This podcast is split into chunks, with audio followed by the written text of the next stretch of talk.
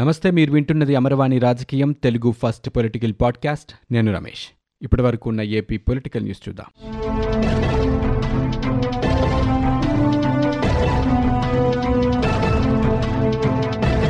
ఆంధ్రప్రదేశ్ రాజకీయ వ్యవస్థకి పవన్ కళ్యాణ్ లాంటి వ్యక్తి ఉండటం దురదృష్టకరమంటూ ఆంధ్రప్రదేశ్ మంత్రి బొత్స సత్యనారాయణ విమర్శలు చేశారు. జనసేన అధినేత పవన్ కళ్యాణ్ చేసిన వ్యాఖ్యలపై ఆయన తీవ్రస్థాయిలో స్పందించారు.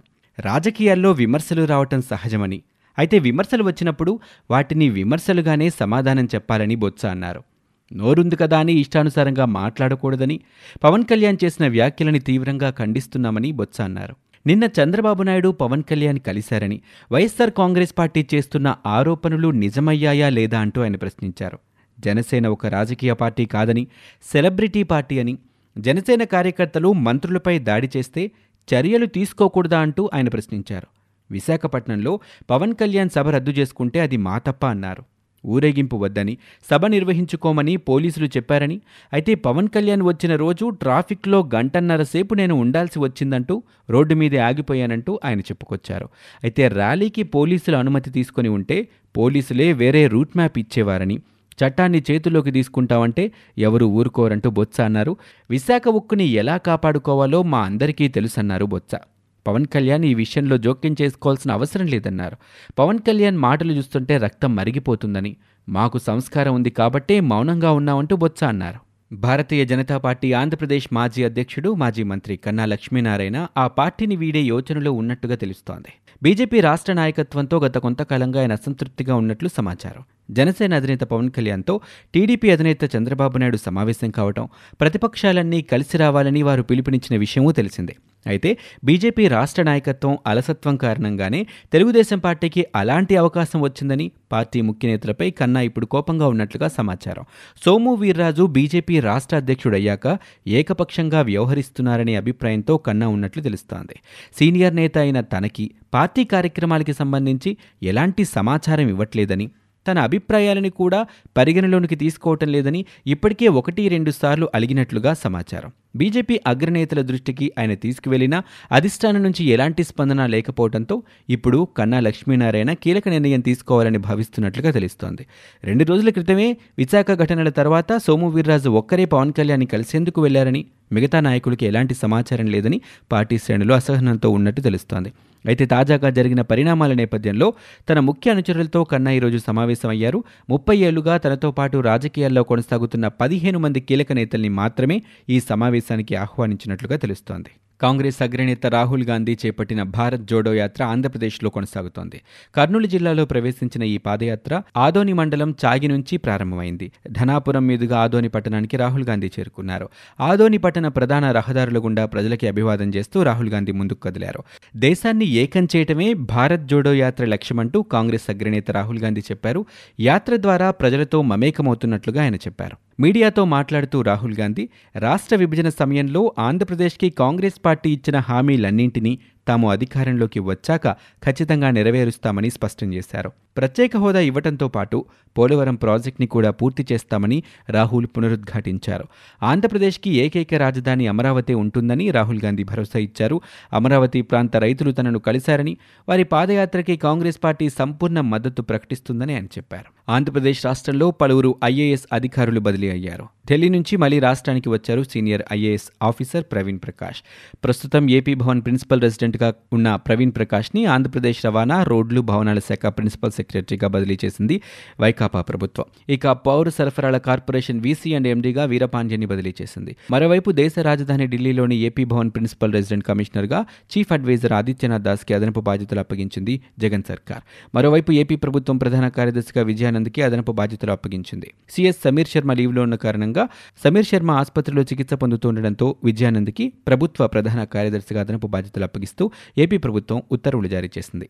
మరోసారి అధికారంలోకి రావటం కాదని ఈసారి ఏకంగా నూట డెబ్బై ఐదు స్థానాలకి గాను నూట డెబ్బై ఐదు స్థానాలని సాధించడమే లక్ష్యంగా ముందుకు కదలాలని ఏపీ ముఖ్యమంత్రి జగన్మోహన్ రెడ్డి అన్నారు. అందుకుగాను గడప గడపకి ప్రభుత్వం పేరుతో మంత్రులు ఎమ్మెల్యేలు ప్రజాప్రతినిధులు ప్రజల్లోకి వెళ్తున్నారని ఇక కుదిరినప్పుడల్లా వరుసగా అసెంబ్లీ నియోజకవర్గాల వారీగా సమావేశాలు కూడా నిర్వహిస్తున్నామని చెప్పారు. పంతొమ్మిది నెలల్లో ఎన్నికలు రానున్నాయని చెప్పిన జగన్మోహన్ రెడ్డి పార్టీని గ్రామస్థాయి నుంచి సన్నద్ధం చేయాల్సిన అవసరం ఉందన్నారు.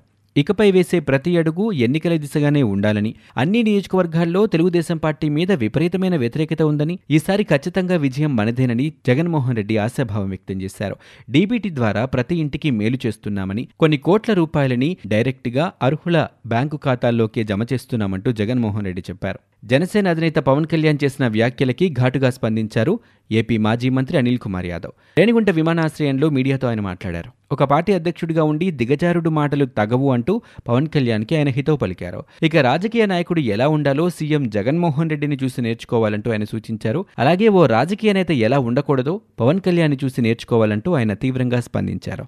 ఆరు పర్సెంట్ ఓట్లు ఉన్న నువ్వేలా మాట్లాడితే యాభై శాతం ఓట్లు ఉన్న మేమెలా మాట్లాడాలంటూ ఆయన ఆగ్రహం వ్యక్తం చేశారు. తెలుగుదేశాన్ని జనసేనని రెండు వేల ఇరవై నాలుగులో బంగాళాఖాతంలో కలపడం ఖాయమంటూ ఆయన జోస్యం చెప్పారు. ఒళ్ళు దగ్గర పెట్టుకుని మాట్లాడు పవన్ కళ్యాణ్ అంటూ ఆయన తీవ్ర స్థాయిలో హెచ్చరించారు. జనసేన అధినేత పవన్ కళ్యాణ్కి ఢిల్లీ నుంచి పిలుపొచ్చిందనే ప్రచారం జరుగుతోంది. విశాఖపట్నం పర్యటనలో చోటు చేసుకున్న పరిణామాలపై తీవ్రంగా స్పందించారు పవన్ కళ్యాణ్. ఢిల్లీకి వెళ్ళమని ఇక్కడే తేల్చుకుంటామంటూ పవన్ కళ్యాణ్ తాజాగా ప్రకటించారు. అయితే ఢిల్లీ నుంచి పవన్ కళ్యాణ్కి వచ్చినట్టుగా తెలుస్తోంది. గత రెండు రోజులుగా జరిగిన పరిణామాలతో పవన్ కళ్యాణ్ ఢిల్లీకి రావాల్సిందిగా బీజేపీ పెద్దలు ఆహ్వానించినట్లు సమాచారం. అయితే ప్రస్తుతం జనసేనాని హైదరాబాద్లో ఉన్నారు. దీంతో ఆయన ఢిల్లీకి వెళ్తారా లేదా అనేది ఆసక్తికరంగా మారింది. మరోవైపు బీజేపీతో గ్యాప్ ఉందని ఇటీవలే పవన్ కళ్యాణ్ కామెంట్లు కూడా చేశారు. రోడ్డు మ్యాప్ ఇవ్వాలని బీజేపీ హైకమాండ్ని కోరిన తనపై విమర్శలు కూడా వచ్చాయని గుర్తు చేసుకున్నారు. అయితే ప్రస్తుతం ఢిల్లీలోనే ఉన్నారు బీజేపీ ఎంపీ సోము వీర్రాజు. దీంతో పవన్ కళ్యాణ్ హస్తనకి వెళ్తారా? వెళ్తే బీజేపీతో ఎలాంటి విషయాలపై చర్చ జరుగుతోంది అనేది ఉత్కంఠగా మారింది. అకాల వర్షాలతో పంట నష్టపోయిన రైతుల్ని ఆదుకోకుండా వైకాపా ప్రభుత్వం చోద్యం చూస్తుందని తెలుగుదేశం పార్టీ అధినేత చంద్రబాబు నాయుడు విమర్శలు చేశారు. పల్నాడు జిల్లా తిమ్మాపురం నాదెండ్ల మండలాల పరిధిలో అకాల వర్షాలతో దెబ్బతిన్న పత్తి మిరప పంటల్ని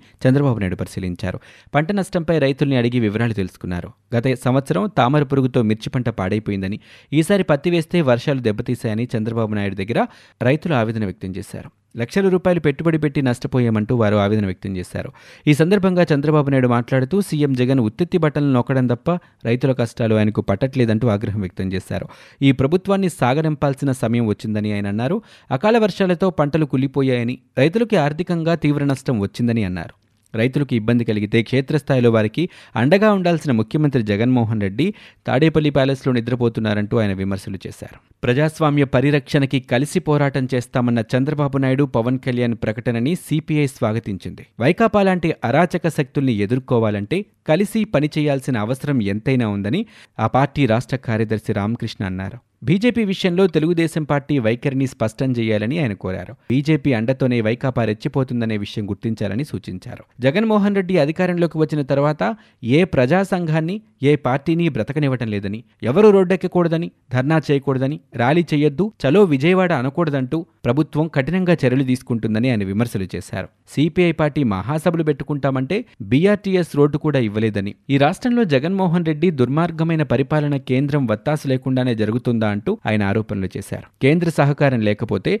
సిబిఐ అధికారులు స్తబ్దుగా ఉండేవాళ్ళ అంటూ ప్రశ్నించారు. జగన్ కేసుల విషయంలో ఏం చేస్తున్నారని వైఎస్ వివేకానందరెడ్డి సిబిఐ కేసు ఏమైందంటూ ప్రశ్నించారు. మూడున్నరేళ్ళైనా ఎందుకు తేల్చటం లేదన్నారు. ఎందుకు వాయిదాల మీద వాయిదాలు వేస్తున్నారంటూ ఆయన ప్రశ్నించారు. ఇవి ఇప్పటివరకు ఉన్న ఏపీ పొలిటికల్ న్యూస్. మీరు వింటున్నది అమర్వాణి రాజకీయం తెలుగు ఫస్ట్ పొలిటికల్ పాడ్కాస్ట్. నేను Ramesh. For more details visit WWW dot Amarvani dot in we're also available on Google podcast Spotify iTunes and Apple podcast